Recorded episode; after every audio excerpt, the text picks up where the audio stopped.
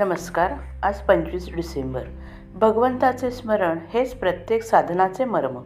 एका गावाहून दोन सरकारी बैलगाड्या निघाल्या.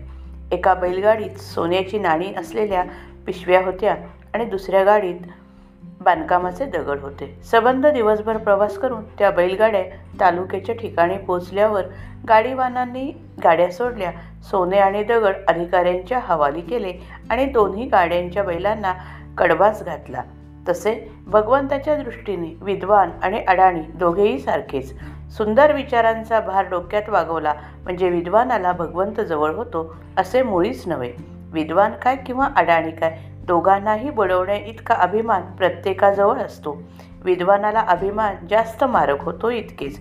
विद्येला जगात किंमत आहे पण ती साधनरूप आहे. साध्यरूप नाही. विद्या ही भगवंताची दासी बनली पाहिजे.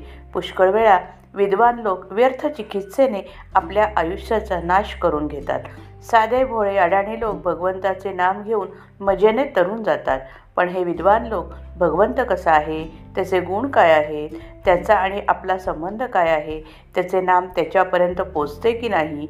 नामाची सुरुवात केव्हापासून झाली? नाम कोणत्या वाणीने घ्यावे? इत्यादी गोष्टींची चिकित्सा करीत बसतात आणि ती इतकी करतात की शेवटी आयुष्याचा अंतकाल येतो आणि नामाची चिकित्सा तेवढी पदरात पडते. नाम घेण्याचा आनंद मिळत नाही म्हणून शहाण्या विद्वानाने चिकित्सा करायचीच तर नाम घेत करावी. ज्याच्या अंगी मीपणा आहे त्याने चूक केली तर भगवंत त्याचे प्रायश्चित्त देतो. पण ज्याच्या अंगी मीपणा नाही त्याच्या हातून चूक घडली तर ती भगवंत सांभाळून घेतो. समजा आज आपल्या हातून चूक झाली अगदी जाणतेपणाने झाली. तरी आपण जर पश्चात्ताप पाहून भगवंताला शरण गेलो तर खात्रीने तो क्षमा करतो. पण आपले मागलेले मागले घडलेले सर्व भगवंताला अर्पण करावे. माफ करा आपण आपले मागले घडलेले सर्व भगवंताला अर्पण करावे. मग पुढची जबाबदारी त्याच्यावर पडते. प्रत्येक भक्ताने साधनाचे कष्ट सोसले स्वतः सोसले पाहिजेत कितीही मोठा गुरु असला तरी त्या बाबतीत तो काही करू शकत नाही. फार तर त्या कष्टाची त्याला जाणीव होऊ देणार नाही. आपले मन आपणच आवरले पाहिजे आणि आपल्या वृत्तीला आपणच वळवले पाहिजे. साधन करीत असताना येणाऱ्या अवस्था आपण शांतपणे सोसल्याच पाहिजेत. भगवंताकडे जायची साधने पुष्कळ आहेत. इतर साधनांचे कष्ट करून जे साधते तेच थोडे नाम घेतल्याने साधते. पण नामावर तशी श्रद्धा मात्र पाहिजे.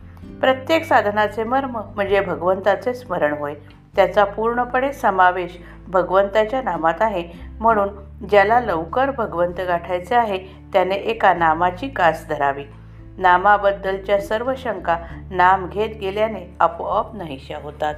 श्रीराम जय राम जय जय राम.